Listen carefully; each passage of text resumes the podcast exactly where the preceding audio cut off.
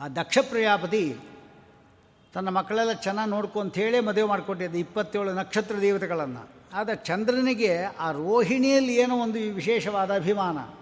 ಅದಕ್ಕಾಗಿ ಯಾವಾಗಲೂ ರೋಹಿಣಿ ಜೊತೆಗೆ ಅವ್ರ ಮನೆಯಲ್ಲೇ ಇರೋರು. ಉಳಿದ ಇಪ್ಪತ್ತಾರು ಜನ ಹೆಣ್ಣುಮಕ್ಕಳನ್ನು ಅವನು ಅಷ್ಟೇನೋ ಗಮನ ಹಸ್ಕೊತಾ ಇದ್ದಿಲ್ಲ. ಅವರಿಗೆಲ್ಲ ಬೇಜಾರಾಯಿತು. ಒಂದು ಸತಿ ಹೋಗಿ ಕೇಳಿದ್ರು, ನೀ ಹೀಗೆ ಮಾಡೋದು ತಪ್ಪಾಗತ್ತೆ ನಿಂದು. ನಾವೆಲ್ಲರೂ ನಿಮ್ಮ ನಮ್ಮಪ್ಪ ನಿಮ್ಮ ಮದುವೆ ಮಾಡಿಕೊಟ್ಟಿದ್ದಾನೆ, ಎಲ್ಲರೂ ಒಂದೇ ರೀತಿ ನೋಡಬೇಕು ಅಂತ ಹೇಳಿದ್ರು, ಅವನೇನು ಕಿವಿ ಮೇಲೆ ಹಾಕ್ಕೊಳ್ಳಿಲ್ಲ. ಇದರಿಂದ ಅವರು ಹೋಗಿ ಅಪ್ಪನ ಮೇಲೆ ಹೇಳಿದರು, ಅವನು ಯಾವಾಗಲೂ ರೋಹಿಣಿ ಮನೆಯಲ್ಲೇ ಇರ್ತಾನೆ, ನಮ್ಮ ಹತ್ರ ಬರೋದೇ ಇಲ್ಲ, ನೀನು ಇದ್ಯಾವುದು ವಿಚಾರ ಮಾಡದೆ ನಮ್ಮನ್ನು ಮದುವೆ ಮಾಡಿಕೊಟ್ಟು ನಮ್ಮ ಜೀವನ ಹಾಳಾಯಿತು ಅಂತ ಅವರು ದೂರು ಕೊಡ್ತಾರೆ. ಚಂದ್ರನನ್ನು ಕರೀತಾನೆ, ಕರೆದು ಯಥಾ ಪ್ರಕಾರ ಹೇಳ್ತಾನೆ, ನೋಡು ಹಾಗೆ ಮಾಡಬಾರ್ದು. ನಿನಗಾದರೆ ಇವಳೇನು ಪ್ರೀತಿ ಪಾತ್ರ ನನಗೆ ಎಲ್ಲರೂ ಮಕ್ಕಳೇ. ಯಾರಿಗೆ ದುಃಖ ಆದರೂ ನನಗೆ ಬೇಜಾರಾಗತ್ತೆ. ಇನ್ಮೇಲೆ ಹಾಗೆ ಮಾಡಬೇಡ ಅಂಥೇಳಿ ಸರಿ ನೋಡಿಕೊಂಡು ಆಯಿತು ಅಂತ ಹೇಳಿದ್ರೆ ಕರ್ಕೊಂಡು ಹೋದ. ಪುನಃ ಯಥಾ ಪ್ರಕಾರ ಹಾಗೆ ಶುರು ಆಯಿತು. ಪುನಃ ದೂರ ಹೋಯಿತು. ಪುನಃ ಇನ್ನೊಂದು ಸಾರಿ ಅವನು ಉಪದೇಶ ಕೊಟ್ಟ. ಅಳಿಯ ಶಾಪ ಗೀಪ ಕೊಡ್ಲಿಕ್ಕೆ ಬರೋದಿಲ್ಲ. ಅಳಿಯ ಅಂದ್ರಾರು ಸನ್ನಿಲ್ಲ. ಲಾ ಪ್ರಕಾರ ಮಗನೇ ಅವನು. ಅದಕ್ಕೆ ಶಾಪ ಕೊಡ್ಲಿಕ್ಕೆ ಬರೋದಿಲ್ಲ. ಪುನಃ ಇನ್ನೊಂದು ಸಾರಿ ಹೇಳಿದಾಗ ಮೂರನೇ ಸಾರಿ ದೂರ ಹೋದಾಗ ಅವರಿಗೆ ಕೋಪ ಎಂಬುದು ಸಹಜವಾಗಿ ಬಂತು. ಅದಕ್ಕೆ ಅವನು ಹೇಳ್ತಾನೆ, ನಿನಗೆ ಕ್ಷಯರೋಗ ಬರಲಿ ಅಂತ. ಕ್ಷಯರೋಗ ಬಂದನ ಕ್ಷಯ ಆಗ್ಬಿಡೋದು ಎಲ್ಲ. ಹದಿನಾರು ಕಲೆಗಳಿದೆ ಅವನಲ್ಲಿ ಚಂದ್ರನಲ್ಲಿ. ಷೋಡಶ ಕಲಾತ್ಮಕನಾದವನು ಚಂದ್ರ. ಆದರೆ ಅವನಿಗೆ ಕ್ಷಯರೋಗ ಬರಲಿ ಅಂತ ಹೇಳಿದ ಕೂಡಲೇ ಎಲ್ಲ ಕ್ಷೀಣ ಆಗ್ಬಿಟ್ಟ ಅವನು. ಸರಿ, ಕ್ಷಯರೋಗ ಬಂದು ಇನ್ನೇನಿದೆ? ಎಲ್ಲರೂ ಒಂದೇ ರೀತಿ ಆಗ್ಬಿಡ್ತಾರೆ. ಎಲ್ಲ ಹೆಂಗತರು ಒಂದೇ ಆಗಿಬಿಟ್ರು.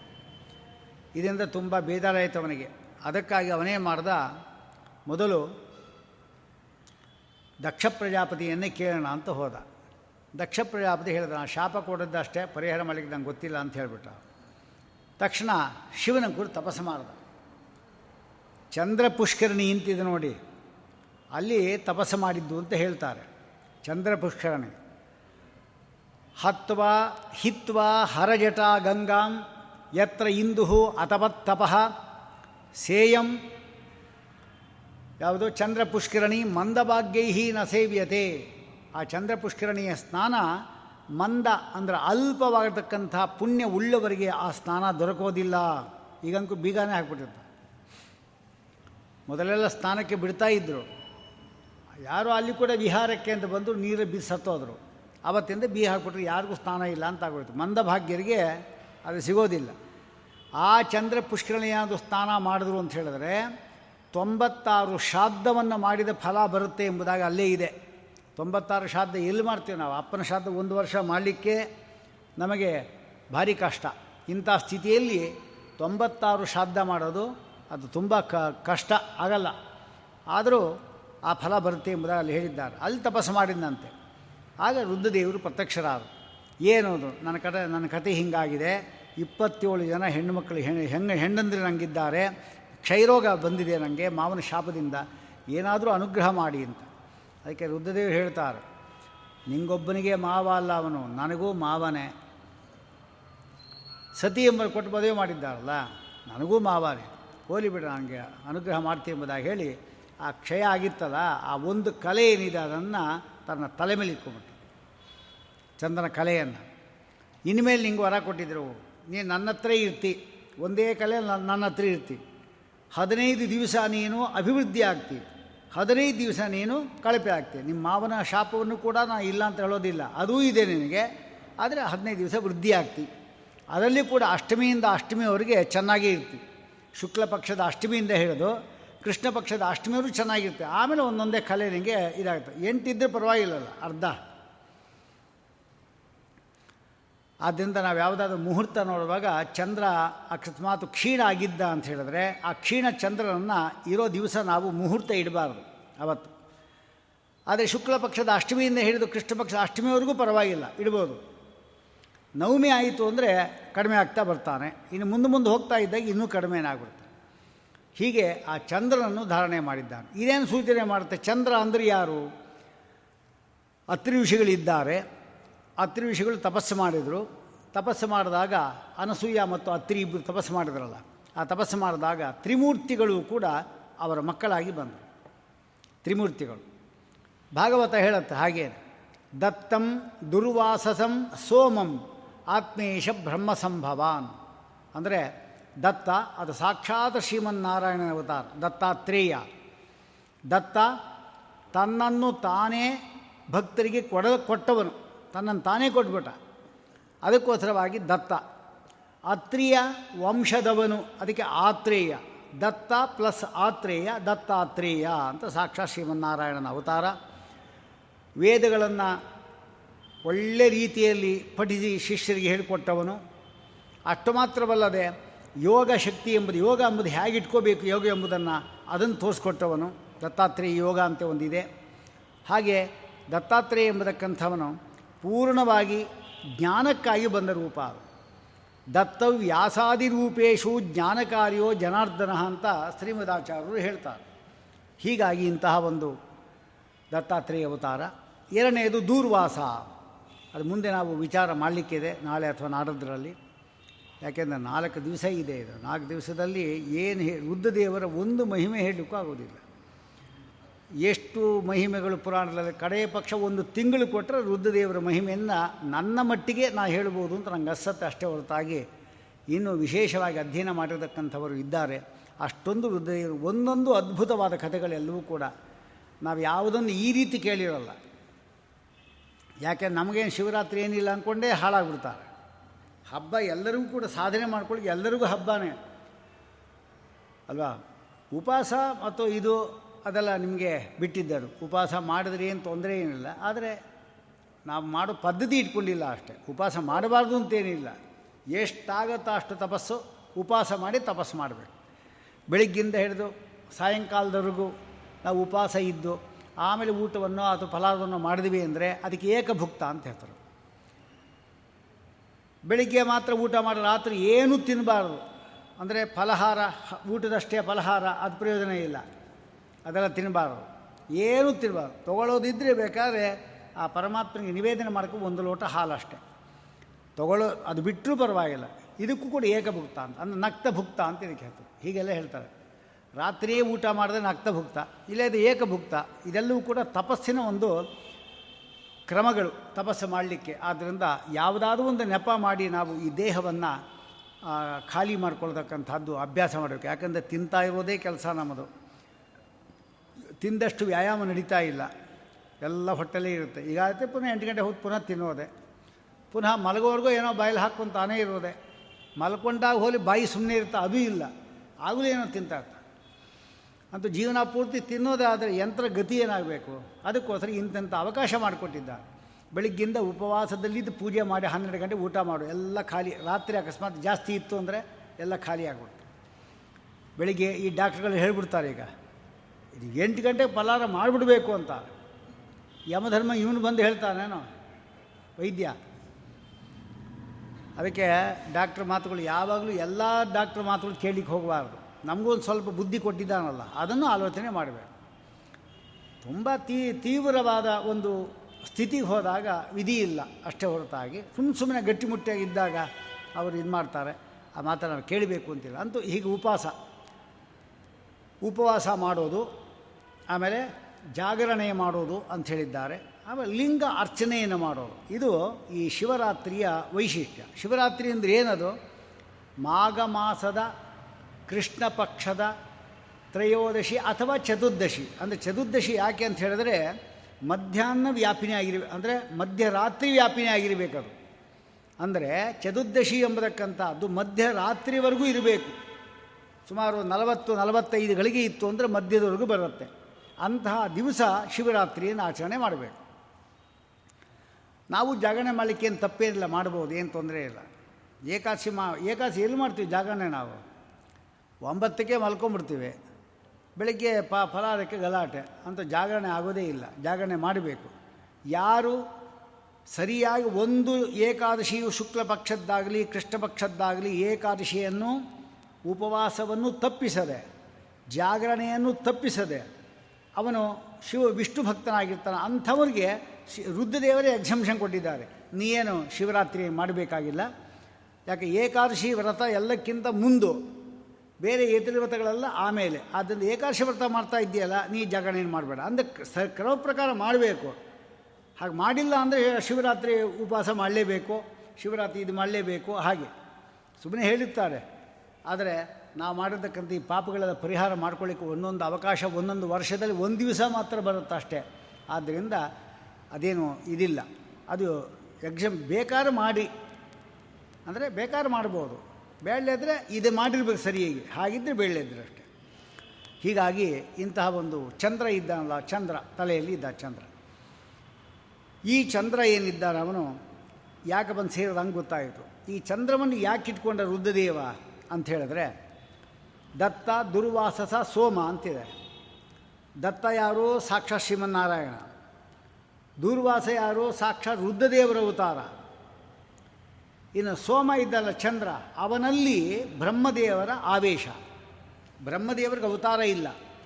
ಬ್ರಹ್ಮಣೋ ನಾವತಾರೋಸ್ತಿ ಸನ್ನಿಧಾನಂತು ಕೇವಲಂ ಎಂಬುದಾಗಿ ಶ್ರೀಮದಾಚಾರ್ಯರು ಭಾಗವತ ತಾತ್ಪರ್ಯದಲ್ಲಿ ಹೇಳ್ತಾರೆ. ಅದನ್ನು ಸನ್ನಿಧಾನ, ಬ್ರಹ್ಮದೇವರ ಸನ್ನಿಧಾನ ಇದೆ. ಹಾಗಾದರೆ ಬ್ರಹ್ಮದೇವರ ಸನ್ನಿಧಾನವುಳ್ಳ ಚಂದ್ರನನ್ನು ರುದ್ರದೇವರ ತಲೆಯಲ್ಲಿ ಇಟ್ಕೊಂಡು ಒಂದು ಅರ್ಥ ಏನು? ಅಂದರೆ ವಾಯುಜೀವೋತ್ತಮ ವಾಯುಜೀವೋತ್ತಮ ಎಂಬುದನ್ನು ಸಾರ್ತಾ ಇದ್ದಾರೆ ಅಂತ ಗಂಗೆಯನ್ನು ಇಟ್ಕೊಂಡಿದ್ದರಿಂದ ವಿಷ್ಣು ಸರ್ವೋತ್ತಮ ವಿಷ್ಣು ಸರ್ವೋತ್ತಮ ಅಂತ ಹೇಳ್ತಾರೆ. ಚಂದ್ರನ ಒಂದು ಅಂಶವನ್ನು ಇಟ್ಕೊಂಡಿದ್ದರಿಂದ ಅದು ವಾಯು ಜೀವೋತ್ತಮ ಎಂಬತಕ್ಕಂಥ ಒಂದು ಅಂಶವನ್ನು ಜಗತ್ತಿಗೆ ಸಾರ್ತಾ ಇರ್ತಾರೆ. ಆದ್ದರಿಂದ ಒಳ್ಳೆ ವೀರ ವೈಷ್ಣವನಾದವನು ಅಂತ ಹೇಳಿದ್ರೆ ನಮ್ಮ ಶಿವ ಎಂಬುದಾಗಿ ವಾದಿರಾಜರು ಅಲ್ಲಲ್ಲಿ ಅನೇಕ ಕಡೆ ಹೇಳಿದ್ದಾರೆ. ಅಂತೂ ಇಂತಹ ಒಂದು ರುದ್ರದೇವರ ತಲೆಯಲ್ಲಿ ಚಂದ್ರ ಬಂದಿದ್ದಾನೆ. ಗಂಗೆ ಆಯಿತು, ಚಂದ್ರ ಆಯಿತು. ಕೂದಲು ಧೂರ್ಜಟಿ ಅಂತ. ಧೂರ್, ಧೂಳಿನಂತೆ ಧೂಮ ಹೊಗೆ ಇರ್ತಲ್ಲ, ಹಂಗೆ ಹರಡಿಬಿಟ್ಟಿರ್ತಾನೆ ಧೂರ್ಜಟಿ ಕೂದಲುಗಳು ಹಾಗೆ. ಯಾಕೆಂದ್ರೆ ಅದು ಹೇಳಿದ್ನಲ್ಲ, ತೀರ್ಥ ಎಂಬುದಕ್ಕಂಥದ್ದು ಮೇಲಿಂದ ಬೀಳೋದು ಕೆಳಗಡೆ ಬೀಳಬಾರದು. ಅದಕ್ಕಾಗಿ ಅಷ್ಟನ್ನು ಕೂಡ ತಾನೇ ತಲೆಯಲ್ಲಿ ಧರಿಸ್ತಾನೆ. ಅಷ್ಟು ಶಿವಭಕ್ತ. ಅದಾದಮೇಲೆ ಮುಂದೆ ಹಣೆ ಬರಬೇಕು ನೀವು. ಹಣೆ ಬಂದಾಗ ಇಲ್ಲಿ ಒಂದು ವಕ್ರವಾಗಿ ಕಣ್ಣಿದೆ. ಅಡ್ಡವಾಗಿ. ಹಿಂಗಿಲ್ಲ. ಅಡ್ಡವಾಗಿಲ್ಲ. ಉದ್ದವಾಗಿದೆ ಕಣ್ಣು. ಇಲ್ಲೊಂದು ಕಣ್ಣಿದೆ, ಇಲ್ಲೊಂದು ಕಣ್ಣು. ಒಟ್ಟು ಮೂರು ಕಣ್ಣಾಯಿತು. ಬಲಗಣ್ಣಿನಲ್ಲಿ ಸೂರ್ಯ ಇರ್ತಾನೆ. ಎಡಗಣ್ಣಿನಲ್ಲಿ ಚಂದ್ರ ಇರ್ತಾನೆ. ಮೂರನೇ ಕಣ್ಣಲ್ಲಿ ಅಗ್ನಿ ಇರ್ತಾನೆ. ಹೀಗೆ ಮೂರು ಕಣ್ಣುಗಳು ಆ ರುದ್ರದೇವನಿಗಿದೆ ಆ ಮೂರು ಕಣ್ಣು ಯಾಕೆ ಬಂತು ಎಂಬುದನ್ನು ಸ್ಕಾಂದ ಪುರಾಣದಲ್ಲಿ ಪಾತಾಳ ಖಂಡ ಅಂತಿದೆ ನಾಗರ ಖಂಡ ಅಂತಿದೆ, ಅಲ್ಲಿ ಹೇಳ್ತಾರೆ. ಒಂದು ಸಾರಿ ಪಾರ್ವತಿ ಇದ್ದಾಳಲ್ಲ ಅವಳು, ಮದುವೆ ಆಗಿತ್ತು, ಮದುವೆ ಆದಮೇಲೆ ಪಾರ್ವತಿ ಬಂದು ರುದ್ರದೇವ ಇದ್ದಲ್ಲ ಅವನು, ಏನೋ ಧ್ಯಾ ದೇವ್ರ ಧ್ಯಾನವೋ ಏನೋ ಮಾಡ್ತಾ ಇರ್ತಾನೆ. ಹಿಂದಿನಿಂದ ಬಂದು ಕಣ್ಣು ಹಿಂಗೆ ಮುಚ್ಚಿಬಿಡ್ತಾಳೆ ಅವನು ಕಣ್ಣು ಮುಚ್ಚಿದ ಕೂಡಲೇ ಆಗ ಲೋಕಕ್ಕೆಲ್ಲ ಅನಾಹುತ ಆಗುತ್ತೆ.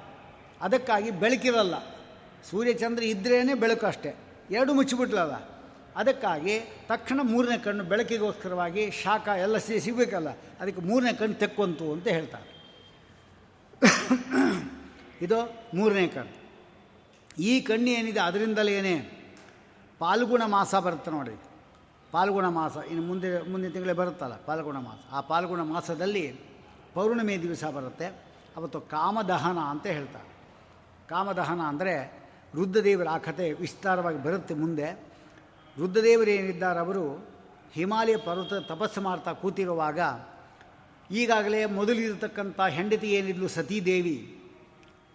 ಅವಳನ್ನು ನೋಡಿ ಈ ಕಥೆಯಲ್ಲಿ ಎಷ್ಟು ವ್ಯತ್ಯಾಸಗಳಿದೆ ಬೇರೆ ಬೇರೆ ಪುರಾಣದಲ್ಲಿ ಅಂದರೆ ಶಿವರಾತ್ರಿ ಮಹಾತ್ಮೆ ಪುರಾಣ ಅಂತ ಒಂದಿದೆ. ಅದರಲ್ಲಿ ಒಂದು ರೀತಿ. ಆಮೇಲೆ ಸ್ಕಾಂದ ಪುರಾಣದಲ್ಲಿ ಒಂದು ರೀತಿ. ಶಿವಪುರಾಣದಲ್ಲಿ ಒಂದು ರೀತಿ. ಬ್ರಹ್ಮ ವೈವರ್ತ ಪುರಾಣದಲ್ಲಿ ಒಂದು ರೀತಿ. ಹೀಗೆ ಒಂದೊಂದು ಪುರಾಣದಲ್ಲಿ ಒಂದೊಂದು ರೀತಿ ಹೇಳ್ತಾರೆ. ಈಗ ನೋಡಿ, ಈ ಸತೀದೇವಿ ಇದ್ಲು. ದಕ್ಷ ಪ್ರಜಾಪತಿ ಕಥೆ ಗೊತ್ತಲ್ಲ ನಿಮಗೆ? ದಕ್ಷ ಪ್ರಜಾಪತಿ ಕರೆದರು ಗ, ಗೌರವ ಕೊಳ್ಳಿಲ್ಲ ಅದಕ್ಕೆ ಯೋಗ ಶಕ್ತಿಯಿಂದ ದೇಹ ತ್ಯಾಗ ಮಾಡಿಲ್ಲ ಅಂತ ಅಷ್ಟು ಮಾತ್ರ ನಮ್ಮ ಭಾಗವತಲ್ಲಿ ಕೇಳ್ತೀವಿ ಅಷ್ಟೇ. ಮುಂದಿನ ಕಥೆ ಸ್ವಾರಸ್ಯ ಇದೆ ನೋಡಿ. ಮುಂದಿನ ಕಥೆ ಏನು? ರುದ್ರದೇವನಿಗೆ ನಾರದರ ಮೂಲಕ ಗೊತ್ತಾಯಿತು. ನಿನ್ನ ಪತ್ನಿ ಅವನ ಅವಮಾನ ಮಾಡಿದ್ದಕ್ಕಾಗಿ ಅವ ದೇಹತ್ಯಾಗ ಮಾಡಲು ಗೊತ್ತಾಯಿತು ತಕ್ಷಣ ರುದ್ರದೇವ ಬಂದ. ವೀರಭದ್ರ ಇದ್ದಾನಲ್ಲ, ಆ ರೂಪದಲ್ಲಿ ಬಂದ. ಬಂದು ಅವನನ್ನು ತಲೆ ತೆಗೆದು, ಆ ರುದ್ರದೇವ ಇದ್ದಾನಲ್ಲ, ಅವನು ತನ್ನ ಪತ್ನಿ ಇದ್ದಾನಲ್ಲ, ಅವಳನ್ನು ಭುಜ ಮೇಲೆ ಹಾಕ್ಕೊಂಡಂತೆ ಸುಟ್ಟೋಗಿ, ಸುಟ್ಟೋಗಿಲ್ಲ ಅವಳು. ಏನು ಸ, ಯೋಗಶಕ್ತಿಯಿಂದ ಸತ್ಲು ಅಂದರೆ ಬೂದಿ ಆಗೋಯ್ತು ಅಂತ ತಿಳ್ಕೊಬಾರ್ದು ನೀವು. ಹಾಗೆಲ್ಲ ಏನಿಲ್ಲ. ಇನ್ನೇನು, ದೇಹತ್ಯಾಗ ಮಾಡಿದ್ಲು ಅಷ್ಟೇ ಯೋಗಶಕ್ತಿಯಿಂದ. ಅಷ್ಟೊಂದು ಏನಾಯಿತು ಆ ದೇಹವನ್ನು ತೆಗೆದುಕೊಂಡು ಭುಜ ಮೇಲೆ ಹಾಕ್ಕೊಂಡು ಬಂದ. ಬಂದು ತುಂಡು ತುಂಡು ತುಂಡು ಮಾಡಿದ್ನಂತ ಅದನ್ನು ದೇಹನ. ಒಂದೊಂದು ಕಡೆ ಬಿಸಾಕಿನಂತೆ ಒಂದೊಂದು ಕಡೆ ಹೋದಾಗ ಒಂದೊಂದು ಶಕ್ತಿ ಪೀಠ ಆಯ್ತಂತೆ. ಹಾಗಾಗಿ ಇಲ್ಲೊಂದು ಗೌಹಾಟಿ ಅಂತ ಒಂದಿದೆ. ನಾವು ಹೋಗಿದ್ವಿ ಅದಕ್ಕೆ. ಗೌಹಾಟಿ ಅಂತ. ಆ ಗೌ ಮಧ್ಯಪ್ರದೇಶದಲ್ಲಿ ಬರ್ತದೆ ಗೌಹಾಟಿ ಅಂತ ಹೇಳಿಬಿಟ್ಟು. ಅಲ್ಲಿ ಹೋದರೆ ಅಲ್ಲಿ ಒಂದು ಪಾರ್ವತಿಯ ಶಕ್ತಿಪೀಠ ಇದೆ. ಅದರಲ್ಲಿ ನೋಡಿ ಕೈ ಒಂದು ಕಡೆ ಹೋಯಿತು. ಕಾಲು ಒಂದು ಕಡೆ ಹೋಯಿತು, ತಲೆ ಒಂದು ಕಡೆ ಹೋಯಿತು, ಮುಂಡ ಒಂದು ಕಡೆ ಹೋಯಿತು. ಹೀಗೆ ಕಡೆಗೆ ಅವಳ ಗುಖ್ಯಾಂಗ ಇತ್ತಲ್ಲ, ಅದು ಒಂದು ಕಡೆ ಹೋಗಿಬಿತ್ತಂತೆ. ಅದು ಕೂಡ ಒಂದು ಕಡೆ. ಅದನ್ನೇ ಪೂಜೆ ಮಾಡ್ತಾರೆ ಈಗ ಆ ಗುವಾಹಟಿಯಲ್ಲಿ ಒಂದು. ನೀಲಾಚಲ ಅಂತ ಅದಕ್ಕೆ ಹೆಸರು. ನೀಲಾಚಲ ಪರ್ವತದಲ್ಲಿ ಅದಿದೆ. ಅಲ್ಲೇನೆಂದರೆ, ಆ ಇದನ್ನು ಗ- ಗುಹ್ಯಾಂಗವನ್ನು ಮಾತ್ರ ಪೂಜೆ ಮಾಡ್ತಾರೆ. ಅದು ಒಂದು ವರ್ಷಕ್ಕೆ ಒಂದು ಸಲ ರಜಸ್ವಲಿ ಆಗುತ್ತೆ ಅದು. ಅದರಿಂದ ರಕ್ತ ಬರುತ್ತೆ. ಅವತ್ತು ಮೂರು ದಿವಸ ಬಾಲ್ ಹಾಕ್ತಾರೆ. ನಾಲ್ಕನೇ ದಿವಸ ತೆಗಿತಾರೆ. ಅದು ಸತೀದೇವಿ ಇದ್ದಾಳಲ್ಲ, ಅವಳ ತುಂಡು ತುಂಡು ಮಾಡತಕ್ಕಂಥ ಭಾಗಗಳಲ್ಲಿ ಒಂದು ಭಾಗ ಅದು ಅಂತ ಹೇಳ್ತಾರೆ. ಈಗ ಹದಿನೆಂಟು ಭಾಗ ಮಾಡಿದ್ದಕ್ಕಾಗಿ ಹದಿನೆಂಟು ಪೀಸುಗಳು. ಈ ಕ, ಇದ್ದಿದ್ದ ಕಾಶಿ ಇದೆ ನೋಡಿ. ಆ ಕಾಶಿಯಲ್ಲಿ ಹೇಗೆ ಅಂತ ಹೇಳಿದ್ರೆ, ಕಣ್ಣು, ಕಣ್ಣಿನ ಭಾಗ ಅಲ್ಲಿ ಬಿತ್ತಂತೆ. ಅದಕ್ಕೆ ವಿಶಾಲಾಕ್ಷಿ ಅವಳು. ಅದೊಂದು ಪೀಠ, ಶಕ್ತಿ ಪೀಠ. ಹೀಗೆ ಹದಿನೆಂಟು ಪೀಠಗಳಲ್ಲಿ ಅದು ಕೂಡ ಒಂದು ಅಂತ ಹೇಳ್ತಾರೆ. ಭ್ರಮರಾಂಬಿಕೆ ಅಂತ ಒಬ್ಬಳಿದ್ದಾಳೆ ಆಮೇಲೆ ಜ್ಞಾನಪ್ರಸೂನ ತಾಯಿ ಅಂತ ಹೇಳ್ತರು, ಮಾತೃ. ಎಲ್ಲಿ? ಶ್ರೀಕಾಳಹಸ್ತೇಶ್ವರನ ಹೆಂಡತಿಗೆ ಹೆಸರು. ಹೀಗೆ ಜ್ಞಾನ ಕೊಡತಕ್ಕಂಥ ರೂಪ ಅಂತ ಕರೀತಾರೆ. ಹೀಗೆ ಹದಿನೆಂಟು ಶಕ್ತಿ ಪೀಠಗಳು ಅದರಲ್ಲಿದೆ. ಅಂತೂ ಹಾಗೆ ಇದು ನೋಡಿ, ಇದೊಂದು ವಿಚಿತ್ರವಾದ ಕಥೆಗಳು ಇದೆಲ್ಲ. ಇದು ನಾವು ಕೇಳಿಲ್ಲ, ಭಾಗವತದಲ್ಲಿ ಇಲ್ಲ ಇದು. ಆದರೆ ಇಂತಹ ಒಂದು ಕಥೆಗಳೆಲ್ಲ ಸುಮಾರಿದೆ ಅಂತೂ ನಾವು ಈ ಹಣೆಯನ್ನು ನೋಡಿದ್ವಿ. ಮುಖ ಎಷ್ಟು ಅವನಿಗೆ? ಮುಖ ಅಂದರೆ ಐದು ಮುಖ. ಧ್ಯೇಯೋ ಪಂಚಮುಖೋ ರುದ್ರ ಸ್ಫಟಿಕಾಮಲ ಕಾಂತಿಮಾನ್ ಒಂದೊಂದು ಒಂದೊಂದು ಒಂದು ಬಣ್ಣ. ಐದು ತಲೆಯಲ್ಲೂ ಕೂಡ, ಐದು ತಲೆ ಕೂಡ ಮೂರು ಮೂರು ಕಣ್ಣು. ಒಟ್ಟು ಎಷ್ಟಾಯಿತು? ಹದಿನೈದು ಕಣ್ಣಾಯಿತು ಅವನಿಗೆ. ರುದ್ರದೇವನಿಗೆ ಹದಿನೈದು ಕಣ್ಣು. ಅವರ ವಂಶನೇ ಹಾಗೆ. ಪರಮಾತ್ಮನಿಗೆ ಅನಂತ ಅನಂತ ತಲೆಗಳು. ಸಹಸ್ರ ಶೀರ್ಷ ಪುರುಷ ಪರಮಾತ್ಮ ಅವನ ಮಗ ಬ್ರಹ್ಮದೇವನಿಗೆ ಚತುರ್ಮುಖ, ನಾಲ್ಕು ಮುಖ ಅವನಿಗೆ. ಅವನ ಮಗ ಶಿವನಿಗೆ ಐದು ಮುಖ. ಅವನ ಮಗ ಷಣ್ಮುಖನಿಗೆ ಆರು ಮುಖ ಅದನ್ನು ಹಿಂಗೆ ವ್ಯತ್ಯಾಸ ಮಾಡ್ಕೊಂಬಂದೆ, ಒಬ್ಬ ಅಪ್ಪನಿಗಿಂತ ಮೊಮ್ಮಗ ಜಾಸ್ತಿ, ತಾತನಿಗಿಂತ ಮೊಮ್ಮಗ ಬ, ಜಾಸ್ತಿ ಈಗ, ಕಣ್ಣುಗಳು ಲೆಕ್ಕ ಲೆಕ್ಕಾಚಾರದ. ಹೀಗೆಲ್ಲ ಹಾಗೆ ಮಾಡ್ಕೊಂಬಂದಿದ್ದಾರೆ. ಅಂತೂ ಹದಿನೈದು ಕಣ್ಣುಗಳು, ಐದು ಮುಖ, ಐದು ಬಣ್ಣ ವೃದ್ಧದೇವನು ಅಲ್ಲಿ ಹೇಳ್ತಾರಲ್ಲ, ಸ್ಫಟಿಕಾಮಲ ಕಾಂತಿಮಾನ್ ವಿದ್ಯುಚ್ಛುಭ್ರ ಅಸಿತ ರಜಃ. ರಜ ಅಂದರೆ ಕೆಂಪು, ಅಸಿತ ಅಂದರೆ ಸಿತ ಅಲ್ಲ, ಕಪ್ಪು ಅಂತ ಅರ್ಥ. ಆಮೇಲೆ ಶ ಬಿಳಿ ಬೇರೆ ಇದೆ. ಹೀಗೆ ಒಟ್ಟು ಐದು ಬಣ್ಣಗಳು ರುದ್ರದೇವನಿಗೆ ನಾವು ನೋಡ್ತಾ ಇರ್ತೀವಿ. ಅದಾದ ಮೇಲೆ ಈ ಕಣ್ಣು, ಈ ಕಣ್ಣಿನ ವಿಶೇಷ ಏನು? ಆ ಮನ್ಮಥಂದು ಹೇಳಿದ್ನಲ್ಲ ನಾನು ಇದರಲ್ಲಿ. ಯಾವುದು? ಪಾಲ್ಗುಣ ಮಾಸದಲ್ಲಿ ಬರತಕ್ಕಂಥ ಪೌರ್ಣಿಮೆ ದಿವಸದಲ್ಲಿ ಇವರಿಬ್ಬರು ಕೂತಿರುವಾಗ ಪಾರ್ವತಿ ಏನಿದ್ದಾಳೆ, ಅವಳ ಸೇವೆಗೋಸ್ಕರ ಬಂದಿದ್ಲು. ಎಷ್ಟು ವರ್ಷ ಗೊತ್ತಾ ಅವಳಿಗೆ? ಆರು ವರ್ಷ ಅಷ್ಟೇ. ಪಾರ್ವತಿಗೆ ಮದುವೆ ಆದಾಗ ಶಿವನ ಜೊತೆಗೆ ಆರು ವರ್ಷ ಅವಳಿಗೆ. ಶಿವಪುರಾಣ ಹಾಗೆ ಹೇಳೋರು. ಒಂದು ಸಾರಿ ಆರು ವರ್ಷದವಳಾಗಿರುವಾಗ ಹಿಮಾಲಯ ಪರ್ವತ ಇದ್ದಾನಲ್ಲ, ಅವನ ಜೊತೆಗೆ ಮಗಳು ಬಂದಿದ್ಲು. ಬರುವಾಗ ಅವನು ತಪಸ್ಸು ಮಾಡ್ತಾ ಕೂತಿದ್ದ. ರುದ್ರ ರುದ್ರದೇವ ನೋಡಿ ನಮಸ್ಕಾರ ಹಾಕಿ ನೀವು ಇಲ್ಲೇ ಇದ್ದು ತಪಸ್ಸು ಮಾಡ್ತಾ ಇದ್ದೆ, ನಮ್ಮ ಕ್ಷೇಮ ಅಂತ ಅವನು ಕೇಳ್ಕೊತಾನೆ. ಆಗ ಅವ್ರು ಹೇಳ್ತಾರೆ, ನೀನು ನನಗೆ ಪ್ರತಿ ದಿವಸೂ ಕೂಡ ಬರುವಂತೆ ಅನುಗ್ರಹ ಮಾಡಿ ನನಗೆ. ಅಂದರೆ ನಿಮ್ಮ ದರ್ಶನ ಕೊಡಿರಂಗೆ ಅಂತ ರುದ್ರದೇವರನ್ನ ಹಿಮಾಲಯ ಪರ್ವತ ಕೇಳ್ತಾನೆ. ಆಗ ಹಿಮಾಲಯ ಹೇಳ್ತಾನೆ, ನೀನು ಬರ್ಬೋದು, ನಿನ್ನ ಮಗಳು ಮಾತ್ರ ಬರೋದು ಬೇಡ ಅಂತ ಹೇಳ್ತಾಳೆ. ಯಾಕೆಂದರೆ ತುಂಬ ಸುಂದರಿ ಅವಳು. ಅದಕ್ಕೋಸ್ಕರವಾಗಿ ಅವಳು ಬಂದು, ನಮ್ಮ ಮನಸ್ಸು ವ್ಯತ್ಯಾಸ ಆಗೋದು ಬೇಡ ಅಂತ ಅವನು ಹೇಳ್ತಾನೆ. ಅದಕ್ಕೆ ಪಾರ್ವತಿ ಹೇಳ್ತಾಳೆ, ಇಲ್ಲ, ನಾನು ನಿಮ್ಮ ಪೂಜೆ ಮಾಡಲಿಕ್ಕೆ ನಾನು ಬಂದೇ ಬರ್ತೀನಿ ಅಂತ ಅವಳು ಪ್ರತಿ ದಿವಸ ಪೂಜೆ ಬರ್ತಾ ಇರ್ತಾಳೆ. ಈ ತಾರಕಾಸುರ ಎಂಬತಕ್ಕಂಥವನ ಹಾವಳಿಯಲ್ಲಿ ರುದ್ರದೇವರ ಮಗನಿಂದಲೇ ಮರಣ ಅಂತ ವರ ಪಡ್ಕೊಂಡಿದ್ದಾನೆ ರುದ್ರದೇವರಿಗೆ ಹೆಂಡತಿ ಇಲ್ಲ ಈಗ. ಯಾಕೆ, ಸತಿ ಇದ್ದೋಳು ಸತ್ತೋಲ್ಲು ಇನ್ಯಾರಿದ್ದಾರೆ? ಇನ್ನು ಮದುವೆ ಆಗಿಲ್ಲ ಇನ್ನು. ಆ ಸತಿನೇ ಹಿಮಾಲಯ ಪರ್ವತ ಏನಿದ್ದಾಳೆ ಅವನ, ಅವನಿಗೆ ಮೇನಾದೇವಿಯಿಂದ ಮಗಳು ಹುಟ್ಟ, ಮೇನಾದೇವಿಯಿಂದ ಪಿತೃದೇವತೆಗಳ ಮಗಳವಳು ಪಿತೃದೇವತೆಗಳ ಮಾನಸಿ ಕನ್ಯಾ ಅವಳು. ಅವಳ ಮದುವೆ ಮಾಡ್ಕೊಂಡೆ. ಮೇನಕೆ ಬೇರೆ, ಮೇನಾದೇವಿ ಬೇರೆ. ನಾವು ಮೇನಕೆ ಅಂತ ಅಂದ್ಕೊಂಡ್ಬಿಡ್ತೀವಿ ನಾವು. ಮೇನಕೆ ಅವಳು ಅಪ್ಸರಾ ಸ್ತ್ರೀ, ಅವಳಲ್ಲ. ಮೇನಾದೇವಿ ಬೇರೆ, ಮೇನಕೆ ಬೇರೆ. ಆ ಮೇನಾದೇವಿ ಏನಿದ್ದಾಳೆ? ಅವಳ ಅವಳ, ಅವಳಿಂದ ಇವಳು ಹುಟ್ಟಿದ್ದಾಳೆ.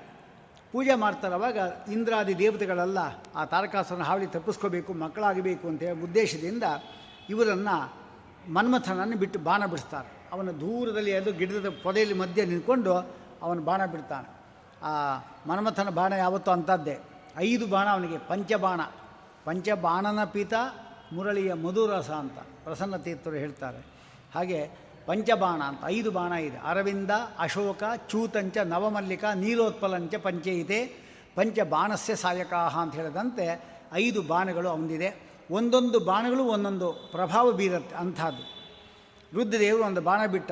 ಬಿಟ್ಟು ಕೂಡ ಅಲ್ಲಿ ಪಾರ್ವತಿಯಲ್ಲಿ ಪೂಜೆ, ಸೇವೆ ಮಾಡ್ತಾ ಇದ್ದಾಳೆ. ಅವನಿಗೆ ಅವಳನ್ನು ಆಲಿಂಗನ ಮಾಡ್ಕೋಬೇಕು. ಆ ರೀತಿ ಆಗೋಯಿತು ಶಿವನಿಗೆ.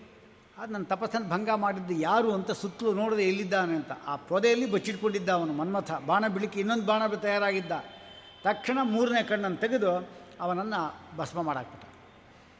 ಸರಿ, ಪಾರ್ವತಿ ಅಳತಾ ಕೂತ್ಕೊಂಡ್ಲು. ಇನ್ನು ಮದುವೆ ಆಗಿಲ್ಲ. ನನ್ನಿಂದ ಅವನು ಸುಟ್ಟು ಬ ಭಸ್ಮ ಆಗೋದ್ನಲ್ಲ. ಇದು ಮಧ್ಯೆ ಅವನ ಹೆಂಡತಿ ಇದ್ದಾಳಲ್ಲ ರತಿದೇವಿ ಅವಳು ಬೇರೆ ಅಳ್ಳಿಗೆ ಶುರು ಮಾಡಿದ್ಲು. ಪಾರ್ವತಿ ಹೇಳಿದ್ರು ಏನಾದರೂ ಮಾಡಿ ಶಿವನಿಗೆ ಮೆಚ್ಚಿಸಿ. ನಾನು ನಿನ್ನ ಗಂಡನ ಬದುಕಿಸ್ಕೊಡ್ತೇನೆ, ಸಮಾಧಾನವಾಗಿರು ಎಂಬುದಾಗಿ ಸಮಾಧಾನ ಹೇಳಿದ್ಲು. ಕಡೆಗೆ ಪಾರ್ವತಿ ಹೋಗಿ ಕೇಳಿದ್ಲು, ನಾನೇನಾದರೂ ನಿಮಗೆ ಪೂಜೆ ಮಾಡಿದ್ದು ನಿಮ್ಗೆ ತಲುಪಿದ್ರೆ ಒಂದು ವರ ಕೊಡ್ರಿ, ಆ ಮನ್ಮಥನನ್ನು ನೀವು ಬದುಕಿಸಬೇಕು ಅಂತ ಹೇಳ್ತಾರೆ. ಸರಿ, ಅವ್ರು ಹೇಳಿಕೊಳ್ಳೆ ರುದ್ರದೇವ ಒಪ್ಕೊತಾರೆ ಅವನು ಬೂದಿ ಬಿದ್ದಿರುತ್ತಲ್ಲ, ಆ ಬೂದಿಯಲ್ಲಿ ಇವಳು ಕಣ್ಣೀರು ಹಾಕ್ತಾ ಇರ್ತಾಳಂತೆ, ರತಿದೇವಿ. ಅವಳು ಕಣ್ಣೀರು ಹಾಕಿರುವಾಗ ಆ ಬೂದಿ ಏನಿದೆ ಅದರಲ್ಲಿ ಈ ಕಣ್ಣೀರು ಸಮ್ಮಿಲನ ಆಯಿತು. ಅದರಿಂದ ಒಂದು ಗಿಡ ಬತ್ತಂತೆ.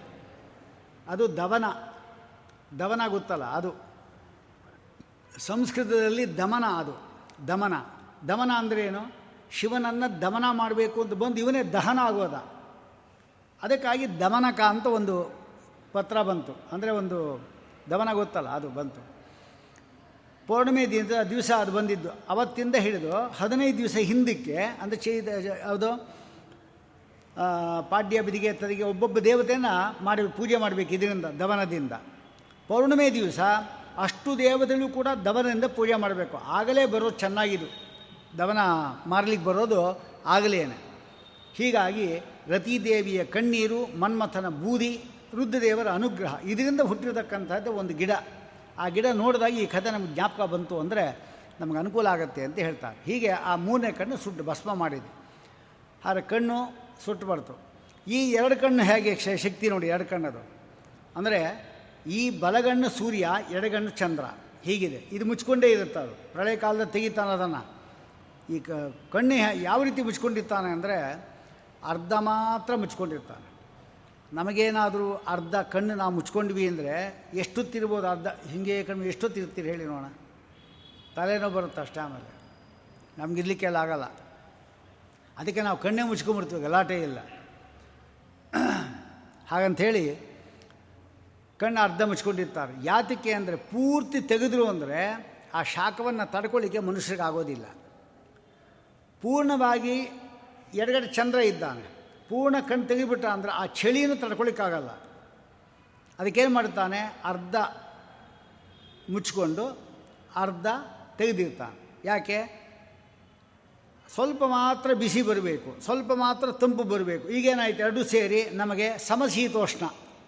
ನೋಡಿ, ಆರಾಮಾಗಿರ್ತೀವಿ ನಾವು, ಏನು ತೊಂದರೆ ಇಲ್ಲ. ಆದರೂ ಕೂಡ ಕೆಲವು ದೇಶಗಳಲ್ಲಿ ತಮಿಳುನಾಡು ಮತ್ತು ಆಂಧ್ರ ಇಂಥ ದೇಶಗಳೆಲ್ಲ ಶ, ಬಿಸಿ ಜಾಸ್ತಿ ಆಗಿಬಿಟ್ಟು ಅದು ಒದ್ದಾಡ್ತಾ ಇರ್ತಾರೋ, ಅವ್ರಿಗೆ ಅಡ್ಜಸ್ಟ್ ಆಗಿರುತ್ತೆ, ನಮಗೆಲ್ಲ ಅಡ್ಜಸ್ಟ್ ಆಗೋದಿಲ್ಲ ಅದು. ಹೀಗಿರುತ್ತೆ. ನೋಡಿ, ಭಕ್ತರಿಗೋಸ್ಕರವಾಗಿ ರುದ್ರದೇವ ತನ್ನ ಕಣ್ಣನ್ನು ಅರ್ಧ ಮುಕುಲಿತ ನೇತ್ರೋ, ನೇತ್ರನಾಗಿ ಇಡೀ ತಪಸ್ಸು ಮಾಡ್ತಾ ಹಿಂಗೇ ಕೂತಿರ್ತಾನೆ, ದೇವರನ್ನು ಮಾಡ್ತಾ. ಅದೊಂದು. ಇದು ಅವನ ಭಕ್ತ ವಾತ್ಸಲ್ಯಕ್ಕೆ ಒಂದು ದ್ಯೋತಕ. ಆಮೇಲೆ ಹಣೆಯಲ್ಲಿ ಬೂದಿ ಹಾಕ್ಕೊಂಡಿರ್ತಾನೆ ಹಣೆಯಲ್ಲಿ ಮಾತ್ರವಲ್ಲ ದೇಹ ಎಲ್ಲ ಬೂದಿ ಬಳ್ಕೊಂಡಿರ್ತಾನೆ ಈಗ ನೀವು ಉಜ್ಜಯಿನಿ ಅಂತ ನಿಮ್ಗೆ ಗೊತ್ತಿರಲ್ಲ, ಅಲ್ಲಿಗೆ ಹೋಗ್ರಿ. ಉಜ್ಜಯಿನಿ. ಉಜ್ಜಯಿನಿ ಮಹಾಕಾಲ ಮಂದಿರ ಅಂತಿದೆ. ಅದು ಹದಿನಾಲ್ಕು ಜ್ಯೋತಿರ್ಲಿಂಗಗಳಲ್ಲಿ ಅದು ಕೂಡ ಒಂದು. ಅಲ್ಲಿ ಒಂದು ವಿಶೇಷ ಒಂದು ಪೂಜೆ ಇದೆ, ಒಂದು ಸೇವೆ. ಏನು ಗೊತ್ತಾ? ರುದ್ರದೇವರು ಇಷ್ಟಗಳ ರುದ್ರದೇವರ ಲಿಂಗ ಇದೆ. ಅಲ್ಲಿ ಬೂದಿಯ ಅಭಿಷೇಕ. ಹೇಗೆ ಬೂದಿ ಅಭಿಷೇಕ ಗೊತ್ತಾ? ಬೂದಿನ ತರ್ತಾರೆ. ಬಟ್ಟೆ ಇರ್ತೊಂಡು ಇಂಥ ಬಟ್ಟೆ ಇದ್ರಲ್ಲಿ ಹಾಕ್ಬಿಟ್ಟು ಹಿಂಗೆ ಉಂಡೆ ಮಾಡ್ಕೊತ ಮಾಡಿಕೊಂಡು ಹಿಂಗೆ ಹಿಂಗೆ ಹೊಡೆಯೋದು ಅವನಿಗೆ. ಇಡೀ ಅವನ ಲಿಂಗ ಪೂರ್ತಿ ಬೆ, ಕಪ್ಪು ಇದ್ದಿದ್ದ ಲಿಂಗ ಬೆಳ್ಳಗಾಗ್ಬಿಡುತ್ತೆ. ಆಮೇಲೆ ಆ ಕೋಣೆ ಪೂರ್ತಿ, ಆ ಗರ್ಭಗುಡಿ ಪೂರ್ತಿ ಬೂದಿ. ಹಾಗಾಗತ್ತೆ. ಇದೊಂದು ಒಂದು ಧೂಳಿಯ ಅಭಿಷೇಕ, ಬೂದಿಯ ಅಭಿಷೇಕ. ಕಾಶಿಲ್ ನೋಡಿ, ಹರಿಶ್ಚಂದ್ರ ಘಾಟ್ ಅಂತಿದೆ. ಅದಕ್ಕೆ ಮಣಿಕರ್ಣಿಕಾ ಘಟ್ಟ ಅಂತ ಅದಕ್ಕೆ ಹೆಸರು. ಮಣಿಕರ್ಣಿಕಾ ಘಾಟ್ ಅದಕ್ಕೆ ಹೆಸರು. ಅಲ್ಲಿ ಒಂದು ಚಕ್ರತೀರ್ಥ ಅಂತಿದೆ, ಈಗಲೂ ಕೂಡ. ಅಲ್ಲೆಲ್ಲ ಹೋಗಿ ನಾವು ಸ್ನಾನ ಮಾಡಬೇಕಲ್ಲ, ಏನು ಮಾಡೋದೇ ಇಲ್ಲ, ಎಲ್ಲ ದೋಣಿಲಿ ಹೋಗ್ತೀವಿ, ಅಲ್ಲೆಲ್ಲ ಮುಳುಗ್ತೀವಿ, ಎಲ್ಲ ನೋಡ್ಕೊಂಡು ಬರ್ತೀವಿ, ಹೋಗ್ತಾ ಇರ್ತೀವಿ ಅಷ್ಟೇ. ಅದು ಯಾವ್ಯಾವ ಜಾಗವನ್ನು ಅಲ್ಲಿ ನೋಡಬೇಕು, ಹೇಗೆ ನೋಡಬೇಕು ಎಂಬ ಕರ್ಮ ನಮಗೆ ಪುರಾಣ ಓದದೇ ನಮ್ಗೆ ಗೊತ್ತಾಗೋದಿಲ್ಲ. ಪುರಾಣ ಸರಿಗೆ ಮತ್ತು ಸ್ಥಳ ಮಹಿಮತ್ಮ, ಸ್ಥಳ ಮಹಿಮೆ ಅಂತ ತಿಳ್ಕೋಬೇಕು. ಕಾಶಿ ನೀವು ಹೋದ್ರಿ ಅಂತ ಹೇಳಿದ್ರೆ ಮೊಟ್ಟ ಮೊದಲು ನೋಡಬೇಕಾಗಿದ್ದಲ್ಲಿ ಭೈರವೇಶ್ವರ ನೋಡಬೇಕಲ್ಲಿ, ಮೊದಲು ಭೈರವೇಶ್ವರ. ಅವನ ನಾಯಿಗೆ, ಅದಕ್ಕೆ ನಾಯಿಯನ್ನು ಭೈರವ ಅಂತ ಕರೆಯೋದು. ಭೈರವೇಶ್ವರ ಇವನು. ನಾಯಿ ವಾಹನ ಅವನಿಗೆ. ಆ ಭೈರವೇಶ್ವರ ಮೊದಲು ನೋಡಬೇಕು. ಅವನು ಸ್ವಲ್ಪ ಮುಂದೆ ಹೋದರೆ ಡುಂಡಿ ಗಣಪತಿ ಅಂತಿದೆ. ಮಹಾ, ಆ ಎರಡು ಗಣಪತಿ, ಒಟ್ಟು ಎಂಬತ್ತೊಂದು ಗಣಪತಿಗಳಿದೆ ಅಲ್ಲಿ. ಜಾಗೃತವಾದದ್ದು. ಅದರಲ್ಲಿ ಎರಡು ಪ್ರಸಿದ್ಧ. ಒಂದು ಗಣಪತಿ ಕೈಯಲ್ಲಿ ಪೆನ್ ಇಟ್ಕೊಂಡಿದ್ದಾನೆ. ನಾವು ಅವನು ನೋಡಿದಾಗ ಶಿವನ ದರ್ಶನಕ್ಕೆ ಇವನು ಬಂದಿದ್ದ ಅಂತ ನಮ್ಮ ಹೆಸರು, ಗೋತ್ರ ಎಲ್ಲ ಬರಿಟ್ಟಿರ್ತಾನಲ್ಲಿ ಅದಕ್ಕೆ ಪೆನ್ ಅವನ ಕೈಲಿದೆ ಅದು ಡುಂಡಿ ಗಣಪತಿ ಪಕ್ಕದಲ್ಲೇ ಸಾಕ್ಷಿ ಗಣಪತಿ ಅಂತ ಹೇಳ್ತರು, ಅವನು ನೋಡಬೇಕು ನಾವು. ಇದಾದ ಮೇಲೆ ಗಂಗಾ ಸ್ನಾನ ಗಂಗಾ ಸ್ನಾನ ಮಾ, ಸ್ನಾನ ಮಾಡಿಕೊಂಡೇ ಹೊರಡ್ತಾರೆ. ಕೆಲವು ಸರಿ ಏನಾಗುತ್ತೆ ಅಂದರೆ ಬೇಗ ಬಾಗಿಲು ಹಾಕ್ಬಿಡ್ತಾರೆ ಕೆಲವು ಕಡೆ ಅದಕ್ಕೋಸ್ಕರವಾಗಿ. ಸ್ನಾನ ಮಾಡಿದ ಕೂಡಲೇ ಹೋಗಬೇಕು. ಇದೊಂದು ವಾರಾಹಿ ದೇವಸ್ಥಾನ ಅಂತ ಒಂದಿದೆ ಅದು ಇದು ಹೇಳ್ತೀವಲ್ಲ ನಾವು ಹದಿನಾರು ಷೋಡಶ ಮಾತ್ರೆಗೆ ಅದು, ಅಲ್ವಾ? ಗೌರೀಂ ಪದ್ಮಾಂ ಶಚೀಂ ಮೇಧಾಂ ಸಾವಿತ್ರಿಂ ವಿಜಯಾಂ ಇದು ಹೇಳ್ಕೊಂಡು ವಾರಾಹಿಂ ಚ ತದೇಂದ್ರಾಣಿ ದುರ್ಗಾಂ ಗಣಪತಿಂ ಚ ಅತ್ರ ಆವಾಹಯಂ ಅಂತ ಹೇಳುವಾಗ ಆ ವಾರಾಹಿ ಎಂಬತಕ್ಕಂಥ ದೇವಸ್ಥಾನ ಅಲ್ಲಿ ಒಂದೇ ಕಡೆ ಇರೋದು ವಾರಾಹಿದು ಅದು. ಏಳು ಗಂಟೆ ಬಾಲ ಕೊಡ್ತಾರೆ. ಯಾಕೆಂದ್ರೆ ವಾರಾಹಿ ಎಂಬತಕ್ಕಂಥದ್ದು ಇಡೀ ಯಾವುದು, ಇದನ್ನು ಬೀಟ್ ಮಾಡ್ತಾ ಇರ್ತಾಳೆ ಅವಳು. ಲಂಕಾಪಟ್ಟಣಕ್ಕೆ ಲಂಕಿನಿ ಇದ್ದಳು ನೋಡ್ರಿ, ಕಾಪಾಡಲಿಕ್ಕೆ. ಹಾಗೆ ಇವಳು ಇಡೀ ಊರು ಪೂರ್ತಿ ಇದು ಮಾಡಬೇಕು ಅದಕ್ಕೆ ಏಳು ಗಂಟೆ ಒಳಗೆ ಬಾಗಿಲು ಹಾಕ್ಬಿಡ್ತಾರೆ. ಏಳು ಗಂಟೆ ಹಾಕೊಂಡು ಬಾಗಿಲು ಹಾಕಾಯಿತು. ಆಮೇಲೆ ತಿರುಗಿ ನಾಳೆನ ಅವರು ಅಷ್ಟೊಳಗೆ ನಾವು ಹೋಗಬೇಕು. ಅದಕ್ಕೆ ಸ್ಥಾನ ಆದ ಕೂಡಲೇ ನಾವು ಹೊಟ್ಟೋದಿವಿ ಅಂತ ಹೇಳಿದ್ರೆ ಅದು ದರ್ಶನ ಆಗುತ್ತೆ. ಅದು ಮಾಡಬೇಕು. ಆಮೇಲೆ ಇದೆಲ್ಲ ಆಗಬೇಕು. ಯಾಕೆಂದರೆ ಕ್ಷೇತ್ರ ಪಾಲಕನಾಗಿರ್ತಕ್ಕಂಥ ಆ ಒಂದು ಭೈರವೇಶ್ವರ ಇದ್ದಾನೆ. ಅವನ ಅನುಗ್ರಹವಿಲ್ಲದೆ ಒಂದು ಹುಳ ಆಚೆ ಈಚೆ ಹೋಗ್ಲಿಕ್ಕೆ ಸಾಧ್ಯ ಇಲ್ಲ. ನೀವೇನೋ ಎಷ್ಟೇ ಮನಸ್ಸು ಮಾಡಿದ್ರೆ ನೀವು ಕಾಶಿಗೆ ಹೋಗಬೇಕು ಅಂತ. ಅವನನ್ನು ಸ್ತೋತ್ರ ಮಾಡದೆ ನಿಮ್ಮ ಕಾಶಿ ಹೋಗ್ಲಿಕ್ಕೆ ಆಗೋದಿಲ್ಲ. ಇದು ಇನ್ನೂ ಕೂಡ ನಡೀತಾ ಇರೋದು. ಸಾವಿರದ ಹದ, ಸಾವಿರದ ಆರುನೂರಲ್ಲಿ ಔರಂಗಜೇಬ್ ಇದ್ನಲ್ಲ ಅವನು, ಎಲ್ಲ ದೇವಸ್ಥಾನವೂ ನಾಶ ಮಾಡ್ತಾ ಬಂದ. ಈ ಭೈರವೇಶ್ವರ ದೇವಸ್ಥಾನ ನಾಶ ಮಾಡಬೇಕು ಅಂತ ಬಂದಾಗ ಅದು ಎಲ್ಲಿತ್ತು ಏನೋ ಒಂದು ಲಕ್ಷ ಜೇನ್ನೊಣಗಳು, ಒಂದೊಂದು ಕಾಡು ಜೇನ್ನೊಣ, ಎಲ್ಲ ಮುತ್ಕೊಂಡ್ಬಿಟ್ಟುವಂಥ ಅವನು, ಒಬ್ಬರು ಸೈನಿಕರಲ್ಲಿ ನಿಂತ್ಕೊಳ್ಳಿಕ್ಕಾಗಲಿ ಎಲ್ಲ ಓಡಾಟೋರು ಹಾಗಾಗಿ ಅದನ್ನು ಮುಟ್ಲೇ ಇದ್ದಿದ್ದ ಕಾರಣ ಇದು. ಇದು ಇತಿಹಾಸದಲ್ಲಿ ದಾಖಲೆ ಇರತಕ್ಕಂಥ ವಿಚಾರ ಇದು. ಅಂದರೆ ಆ ಭೈರವೇಶ್ವರ ಭಾರಿ ಪ್ರಭಾವಿ ವ್ಯಕ್ತಿ ಅಂತ ಗೊತ್ತಾಯಿತು? ಆಮೇಲೆ ವಿಶ್ವನಾಥ ಅಂತ ಹೋಗ್ತೀವಿ. ವಿಶ್ವನಾಥನ ಹತ್ರ ಅದೆಲ್ಲ ನಿಮಗೆ ನಾಳೆ ಇನ್ನೊಂದು ಇನ್ನೊಂದು ಬರುತ್ತೆ ಆಗ ಹೇಳ್ತೇನೆ. ಇದರಲ್ಲಿ ಹರಿಶ್ಚಂದ್ರ ಘಾಟ್ ಅಂತ ಹೇಳಿದಲ್ಲ ಅಲ್ಲಿ ಅಸ್ಸಿ ಘಾಟ್ ಅಂತಿದೆ, ದಶಾಶ್ವಮೇಧ ಘಾಟ್ ಅಂತಿದೆ. ಆ ದಶಾಶ್ವಮೇಧ ಘಾಟನಲ್ಲಿ ಸುಮಾರು ಹತ್ತು ಬಾರಿ ಬ್ರಹ್ಮದೇವರು ಅಶ್ವಮೇಧ ಯಾಗವನ್ನು ಮಾಡಿದ್ದಕ್ಕೋಸ್ಕರ ದಶಾಶ್ವಮೇಧ ಘಾಟ್ ಅಂತ ಅದಕ್ಕೆ ಹೆಸರು. ಅಸಿ ಘಾಟ್ ಅಂತ, ಅಸ್ಸಿ ಘಾಟ್ ಅಂತಾರೆ. ಅಸ್ಸಿ ಅಂದರೆ ಎಂಬತ್ತು. ಅಸಿ ಅಂದರೆ ಕತ್ತಿ. ಕತ್ತಿಯಿಂದ ಕೊಂದು ಹಾಕಿದ್ದದ ಆ ಪ್ರದೇಶಕ್ಕೆ. ಅದಕ್ಕೆ ಅಸಿ ಘಾಟ್ ಅಂತ ಅದಕ್ಕೆ ಹೆಸರು. ಅದು ಮೊದಲನೇದು ಅಲ್ಲಿ ಸಿಗತ್ತೆ. ಹೀಗೆ ಸುಮಾರು ಎಂಬತ್ತೊಂದು, ಎಂಬತ್ತೆರಡು ಘಾಟ್ಗಳು ಅಲ್ಲಿದೆ ಅದರಲ್ಲಿ ಇದು ಕೂಡ ಒಂದು. ಯಾವುದು? ಮಣಿಕರ್ಣಿಕಾ ಘಟ್ಟ. ಮಣಿಕರ್ಣಿಕಾ ಘಟ್ಟ ಅಂತ ಯಾಕೆ ಹೆಸರು ಅಂತ ಹೇಳ್ಬಿಟ್ಟು ಸ್ಕಾಂದ ಪುರಾಣದಲ್ಲಿ ಕಾಶಿ ಮಹಾತ್ಮೆ ಅಂತಿದೆ, ಅದರಲ್ಲಿ ಹೇಳ್ತಾರೆ. ಆ ಮಣಿಕರ್ಣಿಕಾ ಘಟ್ಟದಲ್ಲಿ ಪರಮಾತ್ಮ ಬಂದು ಅಲ್ಲಿ ವಾಸ ಮಾಡಬೇಕು ಅಂತ ಹೇಳಿ ತನ್ನ ಚಕ್ರದಿಂದ ಆ ಭೂಮಿಯನ್ನು ತೋಡಿನಂತೆ ಈಗಲೂ ಚಕ್ರತೀರ್ಥ ಇಷ್ಟಗಲ ಇದೆ. ಅಲ್ಲಿ ಸ್ನಾನ ಮಾಡಿದ್ರೆ ಭಾರಿ ವಿಶೇಷ ಅಂತ ಅಲ್ಲಿ ಬೋರ್ಡ್ ಎಲ್ಲ ಹಾಕಿದ್ದಾರೆ. ಸ್ನಾನ ಮಾಡಬೇಕಲ್ಲಿ. ನಿಧಾನಕ್ಕೆ ಒಂದು ವಾರ ಇರಬೇಕೆಲ್ಲ ಆಗತ್ತೆ ಅಷ್ಟೆ. ಅಲ್ಲಿ ಸ್ನಾನ ಮಾಡಬೇಕು ಅಂತ. ಆ ಚಕ್ರದಿಂದ ತೋಡಿ ಅವನು ಅಲ್ಲಿ ಕೂತ್ಕೊಂಡು ತಪಸ್ ಮಾಡಿ ಶುರು ಮಾಡ್ದ. ಅವನ ಬೆವರಿತ್ತು ನೋಡಿ. ಆ ಬೆವರೆಲ್ಲ ನೀರಲ್ಲಿ ಬಂತು. ಬೆವರು ಉದಕ ತಕ್ಷಣ ಒಂದು ಸರೋವರ ಆಗೋಯ್ತು ಅದು. ಅದಕ್ಕೆ ಚಕ್ರತೀರ್ಥ ಅಂತ. ಚಕ್ರವನ್ನು ತೋಡಿದಾಗ ಬಂದಿರತಕ್ಕಂಥ ತೀರ್ಥ ಚಕ್ರತೀರ್ಥ ಅಂತ ಆಯಿತು. ಆ ಚಕ್ರತೀರ್ಥೆಯಿಂದ ಅಲ್ಲಿ ಸ್ನಾನ ಮಾಡಿದವರಿಗೆ ಎಷ್ಟೋ ಫಲಗಳು ಹೇಳ್ತಾರೆ. ಎಲ್ಲ ಅನಿಷ್ಟಗಳು, ಪಾಪಗಳೆಲ್ಲ ಪರಿಹಾರ ಆಗತಕ್ಕಂಥ ಫಲಗಳೆಲ್ಲ ಅಲ್ಲಿ ಹೇಳ್ತಾರೆ. ಇಂತಹ ಒಂದು, ಆ, ಒಂದು ಚಕ್ರದ ಮಣಿಕರ್ಣಿಕಾ ಘಟ್ಟದಲ್ಲಿ ರುದ್ರದೇವರು ಬಂದರಾಗ ಎರಡು ಕಥೆ ಇದೆ. ರುದ್ರದೇವರು ಬಂದು ಆ ಮಣಿಕರ್ಣಿಕಾ ಅಂತಿತ್ತಲ್ಲ, ತಲೆಗೆ ಹಾಕ್ಕೊಂಡಿದ್ರು ಒಂದು ಮಣಿಯನ್ನು. ತಲೆಗೆ ಒಂದು ಮಣಿ ಹಾಕ್ಕೊಂಡಿದ್ರು. ಆ ರುದ್ರ ಪರಮಾತ್ಮ ಏನಿದ್ದಾನವನು, ಚಕ್ರದಿಂದ ತೋಡಿ ತನ್ನ ಬೆವರು ಉದಕ ಇತ್ತಲ್ಲ ಅದರಿಂದ ಒಂದು ಸರೋವರ ಮಾಡಿದ್ದು ನೋಡಿ ಎಷ್ಟು ಸ್ವಚ್ಛವಾದ ನೀರು ತಯಾರು ಮಾಡಿಬಿಟ್ಟಿ ನೀನು? ಎಂಬುದಾಗಿ ತಲೆ ಹಿಂಗೆ ಅಲ್ಲಾಡ್ಸಿದ್ರಂತೆ ತುಂಬ ಚೆನ್ನಾಗಿ ಮಾಡಿದೆ ಅಂತ.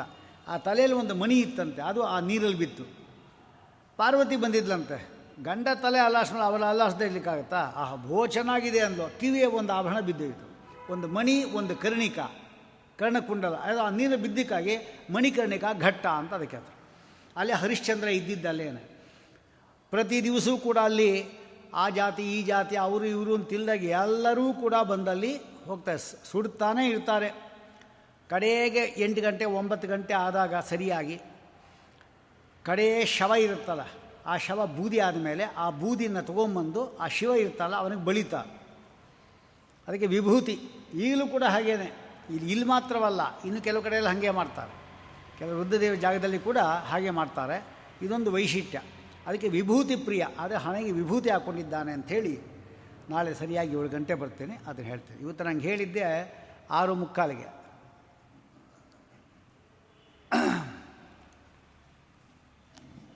ಶ್ರೀಕೃಷ್ಣ ಅರ್ಪಣ